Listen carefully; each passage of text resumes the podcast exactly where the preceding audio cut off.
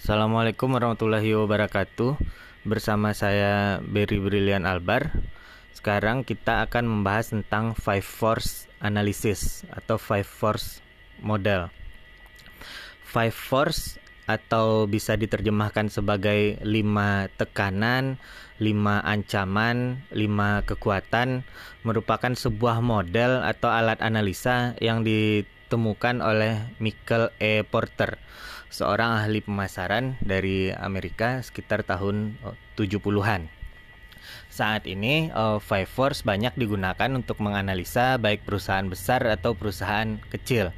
Melalui analisa ini kita dapat mengukur berapa besar tekanan atau ancaman dari lima sisi ini. Entahkah itu besar, kecil, tinggi, rendah atau menengah, itu kita bisa uh, temukan melalui analisa ini. Jadi ada lima tekanan. Oke, ini tidak berurutan. Uh, kita mulai saja. Uh, ancaman atau tekanan itu bisa datang dari lingkungan uh, eksternal. Oke, tiga di antaranya itu adalah persaingan dan dua uh, lainnya itu di luar persaingan. Oke, yang tiga persaingan dari five force analysis itu, yang pertama adalah ancaman dari pesaing sejenis. Kalau ini jelas pesaing sejenis atau pesaing langsung adalah uh, pesaing yang menyediakan produk yang sama dengan kita. Jadi ini benar-benar head to head produknya sama. Kita buka kedai kopi, uh, pesaing kita sesama kedai kopi. Kita buka rumah makan Padang, pesaing kita sesama uh, rumah makan. Kita bikin uh, jasa hotel, itu pesaing kita sesama hotel. Jadi pesaing langsung uh, atau pesaing yang sama itu gampang kita temui. Biasanya menjual produk atau menawarkan produk yang sama dengan yang kita uh, pasarkan juga. Ini disebut dengan pesaing langsung atau pesaing uh, sejenis. Pesaing ini tingkatannya uh, jika makin banyak itu berarti tingkat persaingannya makin tinggi. Tapi kalau dia makin sedikit pesaingnya dan mungkin bisa kita kalahkan atau tidak lebih baik dari kita berarti level persaingannya itu rendah. Jadi begitu mengukurnya, makin banyak pesaing sejenis berarti makin tinggi tingkat persaingannya, makin uh, sedikit pesaing sejenis berarti makin rendah tingkat persaingannya. Selanjutnya, pesaing selanjutnya adalah uh, pesaing pendatang baru. Pesaing pendatang baru. Saya pendatang baru yaitu uh, perusahaan yang juga menjual produk yang sama dengan kita tapi dia new entrance atau dia baru masuk ke industri ini. Nah, biasanya ini ukurannya adalah apakah industri itu susah atau gampang untuk dimasuki. Uh, industri yang susah untuk dimasuki otomatis pesaing barunya juga akan jarang bermunculan. Berarti ini tingkat powernya itu lemah karena tidak ada tekanan karena orang sulit untuk memasuki industri ini. Oke contohnya industri uh, penerbangan misalnya cuma ada berapa produsen yang ada di seluruh dunia ini. Jika ada yang mau masuk mungkin agak susah karena butuh biaya yang besar butuh teknologi yang harus dikejar juga. Jadi agak sulit untuk memasuki uh, industri ini.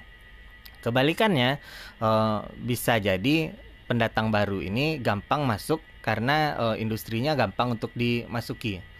Beberapa bisnis musiman, beberapa bisnis uh, besar itu banyak yang gampang untuk dimasuki. Contohnya adalah uh, bisnis pembuatan masker misalnya. Oke. Okay saking gampangnya apa pun perusahaannya hari ini bisa membuat uh, masker apa pun perusahaannya bisa tiba-tiba beralih untuk menciptakan uh, masker jadi ini tingkat uh, pendatang barunya itu uh, cukup uh, gampang untuk masuk berarti levelnya ini uh, tingkat masuk industrinya berarti rendah. Karena siapa pun bisa masuk uh, dengan gampang ke industri ini pesaing-pesaing baru akan selalu muncul dengan uh, gampang. Jika kita lihat sekarang industri uh, kedai kopi misalnya tiba-tiba banyak yang uh, pendatang baru berarti ini termasuk kategorinya adalah uh, industrinya gampang dimasuki dan pendatang barunya itu gampang juga untuk masuk. Oke baru dua Tekanan yang ketiga yaitu pesaing dari produk substitusi. Ini merupakan pesaing juga walaupun kadang kita tidak menyadarinya. Pesaing substitusi yaitu perusahaan lain yang menjual produk yang dapat menggantikan manfaat dari produk kita.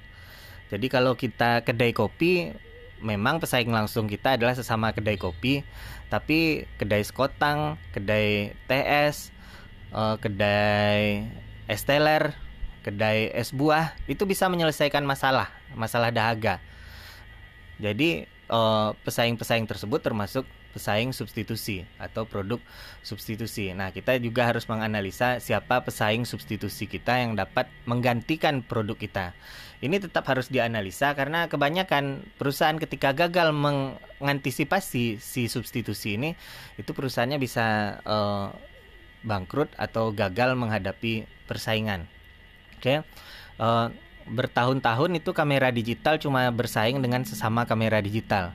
Sementara mereka lupa bahwa ternyata kamera digital substitusinya adalah handphone dan mereka telat untuk bersaing dengan handphone. Mereka nggak menyangka ada substitusi alat komunikasi yang bisa menggantikan peran mereka sebagai pengambil gambar. Jadi si kamera digital ini pesaing substitusinya ya uh, handphone. Nah akibat telat akhirnya uh, si kamera digital kita lihat sekarang bisnisnya sudah mulai uh, menurun. Beberapa perusahaan sudah uh, tutup. Kodak itu juga sudah tutup ya karena mereka tidak antisipasi bahwa produk penggantinya mungkin bisa lebih superior daripada produk mereka. Nah itu baru tiga dari Five Force dan tiga tiganya adalah uh, pesaing yaitu produk uh, pesaing sejenis, produk pendatang baru, lalu pesaing uh, produk substitusi. Five force yang keempat adalah uh, pemasok, kekuatan tawar pemasok atau bargaining power dari si uh, pemasok. Pemasok adalah perusahaan uh, yang mensuplai entah itu bahan baku atau bahan lainnya dari perusahaan kita. Si pemasok ini juga punya power dan bisa menekan kita. Prinsipnya uh, sebaiknya kita memiliki banyak pemasok. Makin banyak pemasok kita, maka bargaining powernya atau kekuatan si pemasok itu makin berkurang. Sebaliknya, jika pemasok kita makin sedikit, berarti powernya akan makin tinggi. Misalnya, kita buka kedai lontong, pemasok kita adalah uh, supplier beras, uh, lalu supplier yang jualan santan misalnya. Kalau tempat membeli beras kita cuma satu tempat, lalu tiba-tiba si supplier beras tadi uh, menaikkan harganya atau stoknya menipis itu kita tidak bisa berbuat apa-apa karena cuma satu-satunya. Jadi kita cenderung untuk lemah. Jadi sebaiknya hindari itu perbanyak uh, pemasok Uh, kalau pemasoknya bisa banyak sehingga harganya juga bisa bersaing dan kita tidak kerepotan ketika bahan baku atau supplier tersebut bermasalah misalnya. Nah, itu solusinya. Jadi sebaiknya gunakan pemasok se banyak-banyaknya beberapa perusahaan malahan uh, menjadi pemasok sendiri seperti pabrik PT Semen misalnya, Semen Padang misalnya, itu mereka hampir jadi pemasok sendiri untuk uh, bahan bakunya misalnya yang bisa diambil di Bukit uh, Karang Putihnya. Nah, itu salah satu komponen bahan bakunya yang juga mereka punya. Jadi kalau sampai kita punya jadi supplier sendiri di perusahaan kita ya makin kuat. Tapi jika tidak memungkinkan, kalau tetap harus pakai supplier atau pemasok, ya diperbanyak supplier atau pemasoknya supaya bargaining powernya, supaya tekanannya tidak terlalu uh, besar dan kita tidak terlalu ketergantungan pada satu supplier. Oke, okay. uh, five force yang kelima adalah tekanan atau ancaman dari konsumen konsumen memang adalah sumber pendapatan bagi kita. Perusahaan kita berjalan itu karena adanya konsumen yang membeli produk kita. Tapi konsumen juga mempunyai peran untuk menekan uh, bisnis kita. Uh, cakupannya hampir sama dengan supplier tadi. Uh, konsumen jika dia makin sedikit konsumennya, maka kekuatannya akan makin tinggi. Beberapa produk misalnya seperti uh, perusahaan yang memproduksi tiang listrik mungkin konsumennya cuma sedikit konsumennya mungkin PT PLN dan juga PT Telkom untuk uh, aliran listrik uh, dari PLN dan juga aliran kabel dari Telkom. Nah, si konsumennya berarti cuma sedikit. Makin sedikit konsumennya, makin tinggi powernya. Makin banyak konsumennya, makin sedikit powernya. Karena konsumennya sedikit, mau nggak mau perusahaan harus melayani dengan maksimal konsumen yang sedikit ini. Kita sebagai perusahaan harus melayani si konsumen ini uh, dengan maksimal karena konsumen ini punya tekanan yang cukup kuat bagi kita. Jika si konsumen memutuskan untuk berhenti membeli produk ke kita, otomatis jumlah konsumen kita akan langsung turun uh, drastis. Oleh karena itu, beberapa produk yang konsumennya itu sedikit, itu konsumennya punya bargaining power yang cukup uh, tinggi. Makanya perusahaan harus bekerja sama dengan baik dengan si uh, konsumen.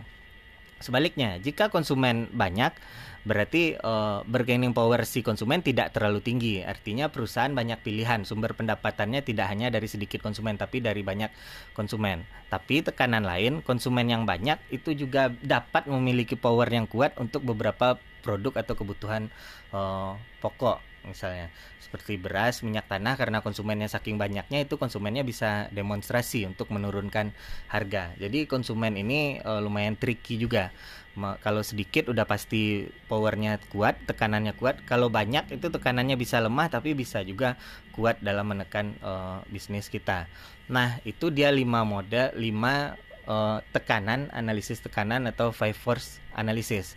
Kita bisnis kita itu harus mencatat itu siapa yang tergolong dalam pesaing langsung kita, siapa saja uh, pendatang baru di bisnis ini, siapa saja pesaing kita yang menjual produk substitusi, siapa saja supplier kita, siapa saja konsumen kita, kita harus data itu lalu kita ukur di masing-masing five force itu apakah tekanannya kuat, menengah atau uh, lemah. Ini akan jadi dasar bagi kita untuk merancang strategi ke depannya. Bila supplier pada tekanan supplier kita agak lemah, mungkin kita perlu perbanyak suppliernya. Jika pada persaingan sejenis misalnya kita agak lemah, mungkin kita perlu tingkatkan. Jika pada produk substitusi cukup mengancam, mungkin kita perlu antisipasi. Jadi dengan menganalisa ini kita dapat gambaran yang cukup lengkap dalam menganalisa situasi lingkungan bisnis yang menekan kita sehingga dapat kita pikirkan solusi atau strategi atau cara untuk uh, memperbaiki atau memenangkan uh, bisnis kita. Oke, terima kasih. Semoga menjadi ilmu yang bermanfaat.